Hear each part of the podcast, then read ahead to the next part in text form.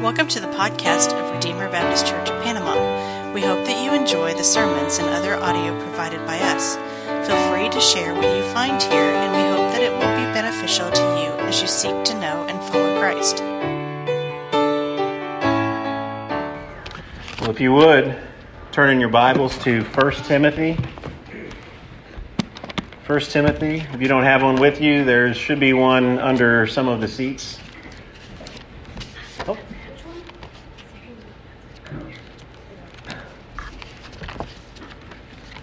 Everything okay, Addie? It slipped. Okay. Addie's fixing the uh, camera for those watching online. All right, 1 Timothy chapter 2. Um, tonight, the burden of this text, what we're going to be talking about, is an urge to pray.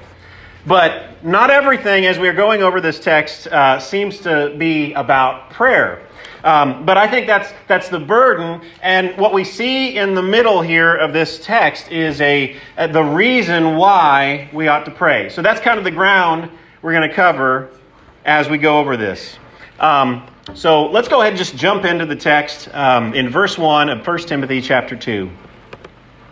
First of all, then, I urge that supplications, prayers, intercessions, and thanksgivings be made for all people, for kings and those in high positions, that we may lead a peaceful and quiet life, godly and dignified in every way. This is good and it is pleasing in the sight of our God and of God and our Savior who desires all people to be saved and to come to the knowledge of the truth. For there is one God, and there is one mediator between God and man, the man Christ Jesus, who gives who gave himself as a ransom for all, which is the testimony given at the proper time. For I was appointed a preacher and an apostle. I am telling the truth, I am not lying, a teacher of the Gentiles in faith and truth. This is God's word. Let's pray. Oh, Father, Lord, help us as we approach this text to feed on your word. Give us eyes to see and ears to hear. Lord, help me, give me strength and grace as I preach your word. Help me to be faithful and uh, help me to be clear. In Jesus' name, amen. First of all, then, um, that tells us here it is a priority on Paul's part. Uh, he, he had given us chapter 1 where he kind of uh, introduces us to this letter, and, and he says, first of all. So, so what he's about to tell us to do is priority. He says, First of all, then, I urge that supplications, prayers, intercessions, and thanksgivings be made for all people. He lists all these different kinds of prayers. Um, and it's just bang, bang, bang, bang, all four right in a row.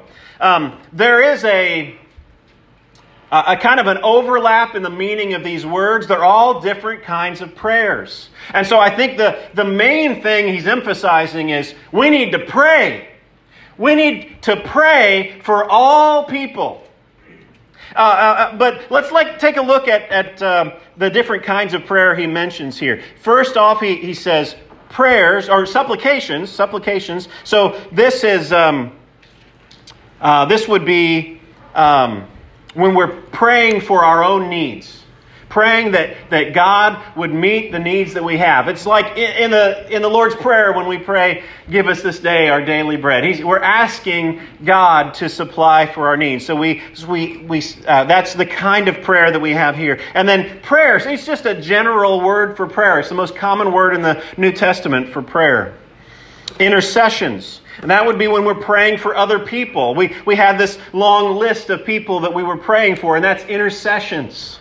And then thanksgivings. We give thanks to God for what He's done. We give thanks to God for what He's done in the past, for what, what he did in the biblical times about sending Jesus to die for our sins. We give thanks to the things that he does for us in the present, that he gives us breath every day, that he, he opened our eyes that we can believe in him. We give thanks to him for all these things. But I think the real burden of, of putting all these different types of prayers together is to emphasize Paul wants us to pray. He wants us to pray, pray, pray, pray. And that's hard, isn't it? I don't know about you, but I struggle with my prayer life. It is not easy to pray. And Paul tells us to pray without ceasing. That's not easy. It's hard to pray. But it is important. Paul here tells us, first of all, pray. And he says, pray that prayers be made for all people. You know, I felt like we were praying for everybody tonight, didn't we? we had this long list, which is great. We, I mean, we want to be praying for people. But he says, pray for everyone, pray for all people. And as you look through the texts, or if you remember as I read through the text, there were, there were some words that just kept popping out. All, all, all, all. And at the last verse here, Paul says, For this is why I was appointed a preacher and an apostle. I'm telling the truth, I'm not lying. He wanted to emphasize that. Wants to make sure he's, he's everybody knows he's telling the truth here. Um, that he was a teacher of the Gentiles. Paul was a Jew, and yet he was a preacher to the Gentiles, those who were not Jews. And, and we know that, that, that one of the great uh, controversies in the early church was about does a Gentile have to become a Jew before they can become a Christian? Do they have to follow the Jewish laws and all of those things? Do they have to go through with circumcision and all of those things? This was a major uh, uh, controversy in the early church. And so I, I, it would be surprising to many Jewish believers before this, this time that Paul would be called a teacher and a preacher to the Gentiles. Okay? There's a connection, I think, between the two. Paul is telling us we need to pray for all people because we need to pray for all kinds of people. All kinds, both Jew and Gentile in Paul's day, but we need to pray for black and white. We need to pray for uh, multi ethnic groups. We need to pray for the rich and the poor. We need to pray for all people. I think that's the emphasis that Paul is making here. Not just the leaders, but he's saying pray for all people. People, and then he he focuses in on leaders here in the next verse. For kings and all those in high positions, that we may lead a peaceful and quiet life, godly and dignified in every way. We practice this tonight, and we practice it from time to time. I wanted to make sure we did it tonight because the text is telling us to do it, right? Um, we need to pray for those in leadership.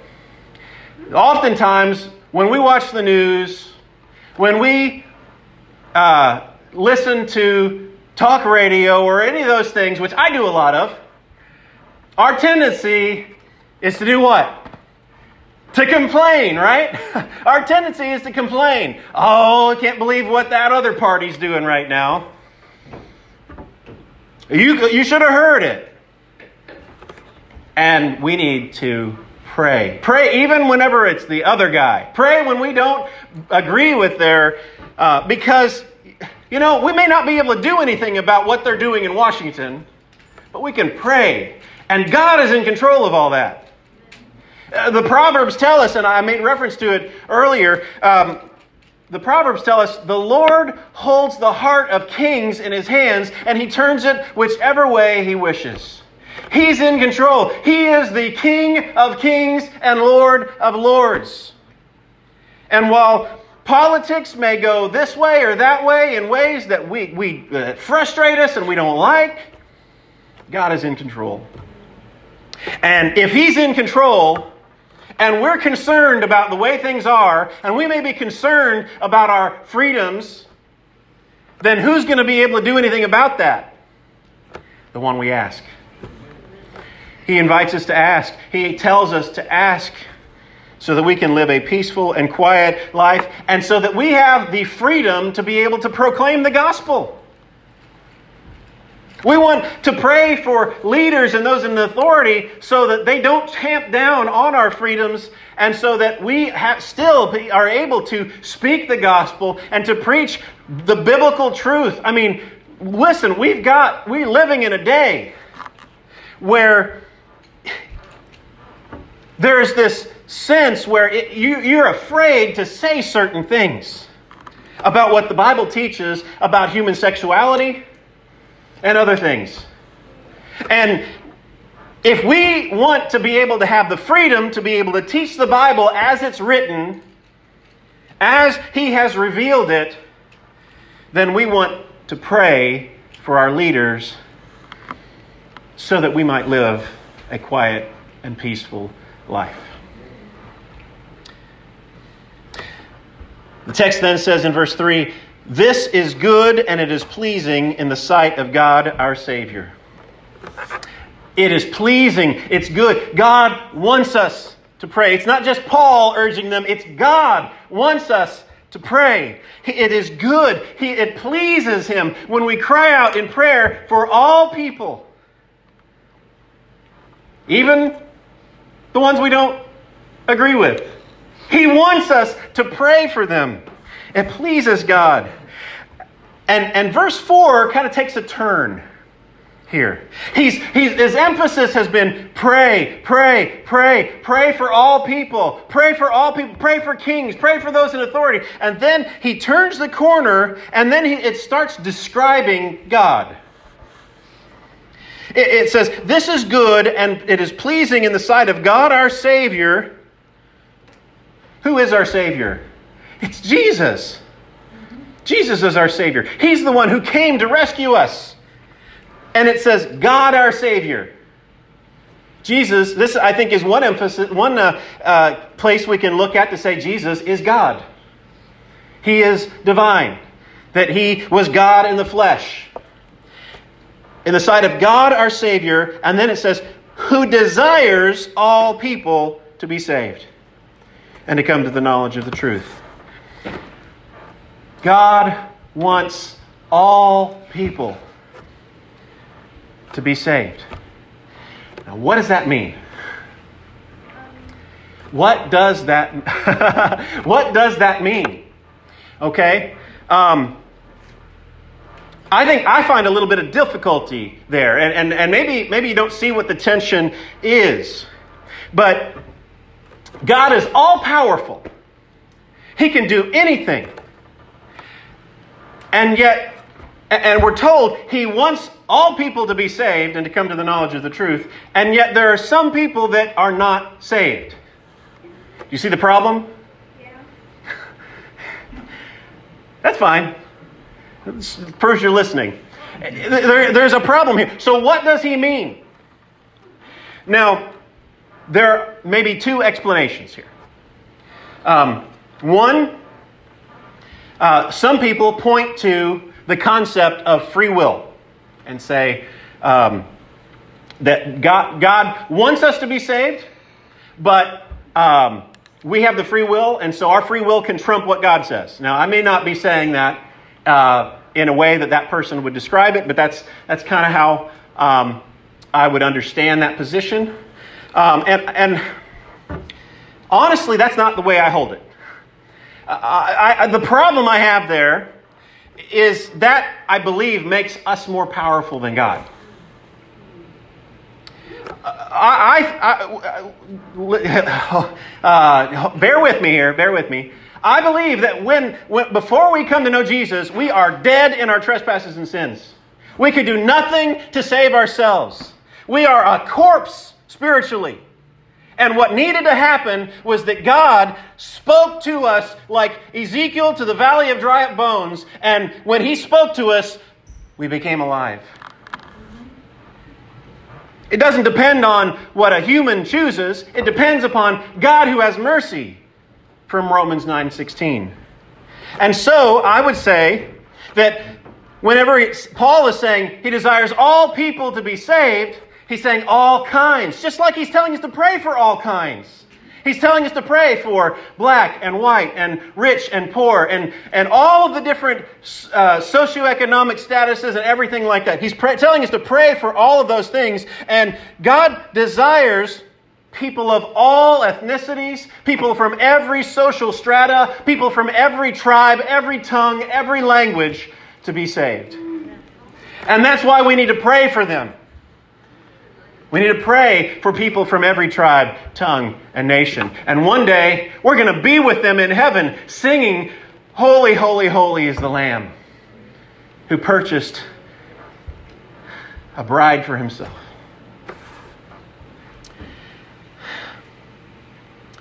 Another thing that I'll say about this is I think also the Bible may speak of God's will in two different kinds of ways. There's God's will, I'm going to get technical here. There's, I think, God's will of decree, where God has planned everything that will ever happen in all of human history from the foundation of the world. He, he spoke, and, and everything came. And nothing happens outside of His planned will. But at the same time, there's God's revealed will. When I talk about God's revealed will, there's what's in the scripture, what he tells us that he wants from us. He tells us, You shall not kill, you shall not steal. You sh-. He gives us rules for living. And that, I think, is his revealed will. We know what his will is for us, whether we do it or not. He reveals to us his will. And this is a part of his revealed will that shows us his character. Johnny uh, read from Ezekiel chapter 33, and it says, God is not pleased with the death of the wicked. He's not, he doesn't take any pleasure in that. It's not like some sadist who takes pleasure in, in uh, uh, torturing people. That's not his pleasure. That's not his character. His desire is that all would be saved. Next, all of that supporting the fact we need to pray for all people because God wants to save all kinds of people. Next thing. For there is one God, and there is one mediator between God and man, the man Christ Jesus. First of all, he says, There's one God. And you look out at the world, and you've got all kinds of different gods out there, don't you? You have Allah.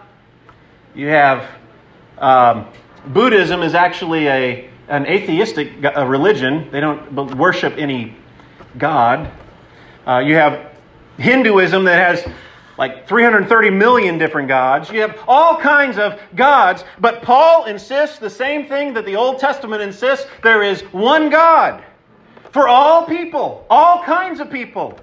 And it doesn't matter, you know, we, we hear in our culture this whole thing, well, that's my truth, and, and this is your truth and we can just be happy with our own truths, right? But if there's only one God, there's just one truth. And, and um, if there is one God, then He's God for all people, regardless of whatever God that they claim to be worshiping, because those other gods don't exist. There is one God. And there is one mediator between God and man. There's only one way. John 14, 6. Jesus said, is, yeah, I think I got the right text. Jesus said, I am the way, the truth, and the life. No man comes to the Father but by me. The only way to approach God is through Jesus Christ. He is exclusive. He has provided one way that we can be saved, and it's look to Jesus. Don't look for him in any other way. Look to Jesus alone. He desires all to be saved he come and come to the knowledge of the truth. There is one God and one mediator. God, Jesus was the mediator between God and man. What does that mean? He was both God and man. He was God from eternity past, second person of the Trinity. John uh, chapter 1 tells us he was the Word, and John chapter 1, verse 14 says he was the Word who became flesh and dwelt among us, and we beheld his glory.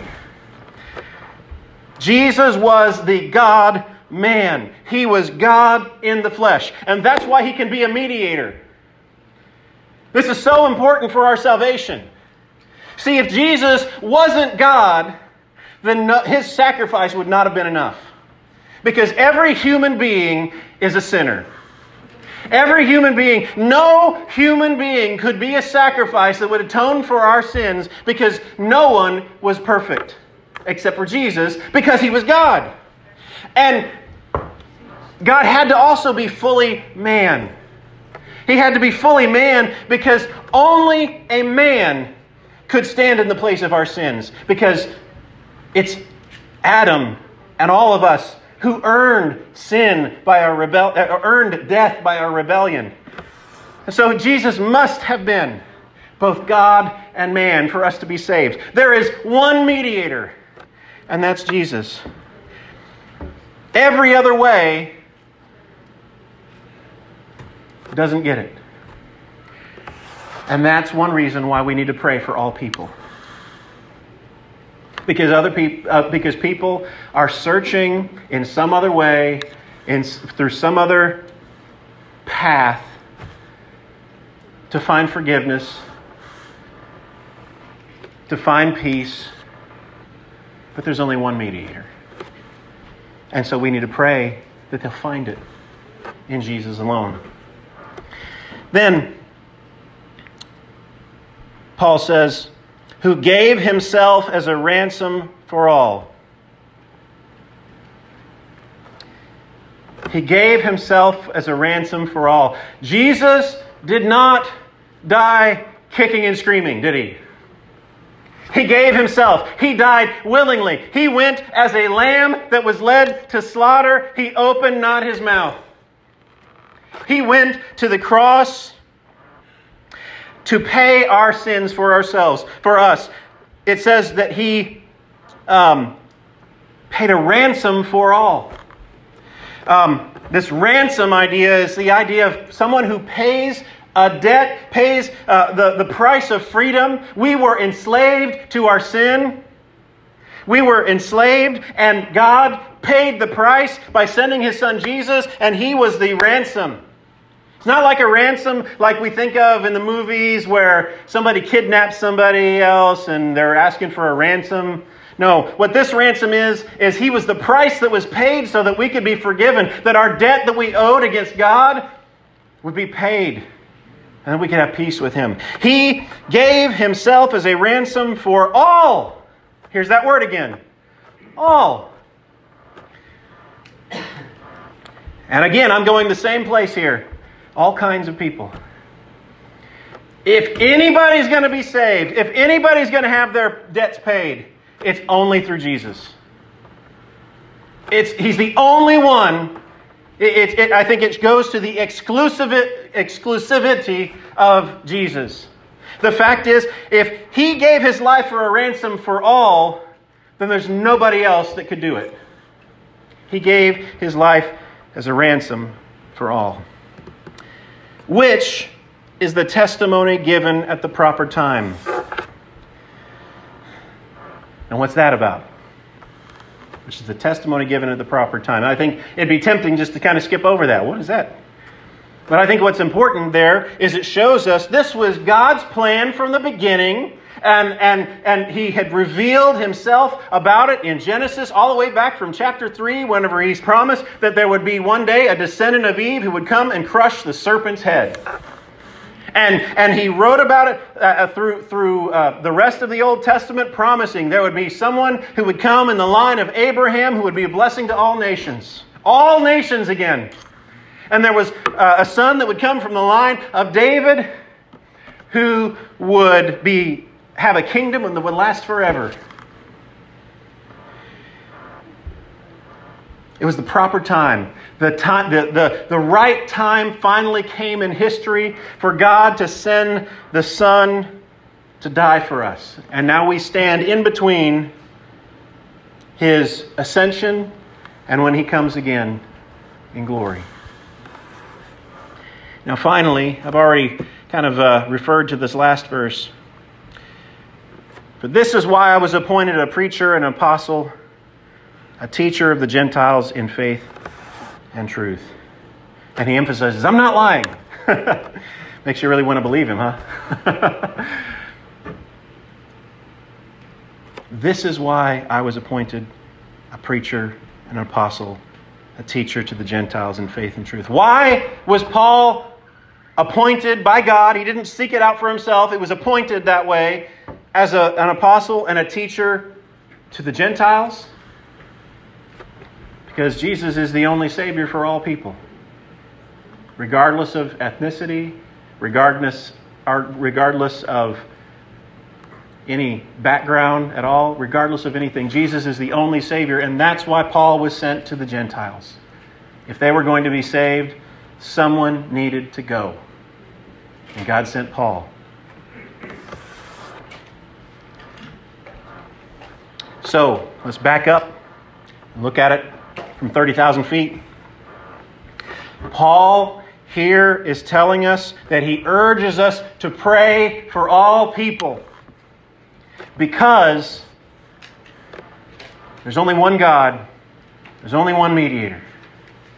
I think the conclusion we need to grasp is as we work in this community to try to reach people, the only way we're going to make any difference, the only way we're going to see people saved is if we pray.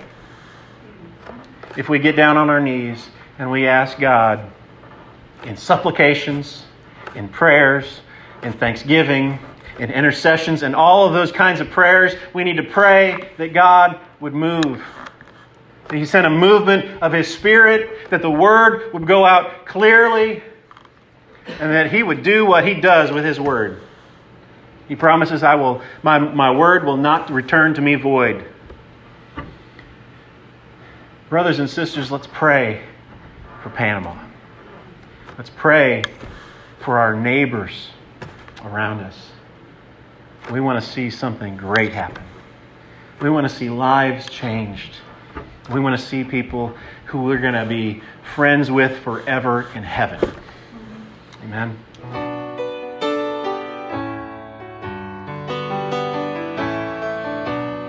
Thank you for listening to this message from Redeemer Baptist Church of Panama. For more information, please visit us at RedeemerBaptistPanama.com or you can like us on Facebook.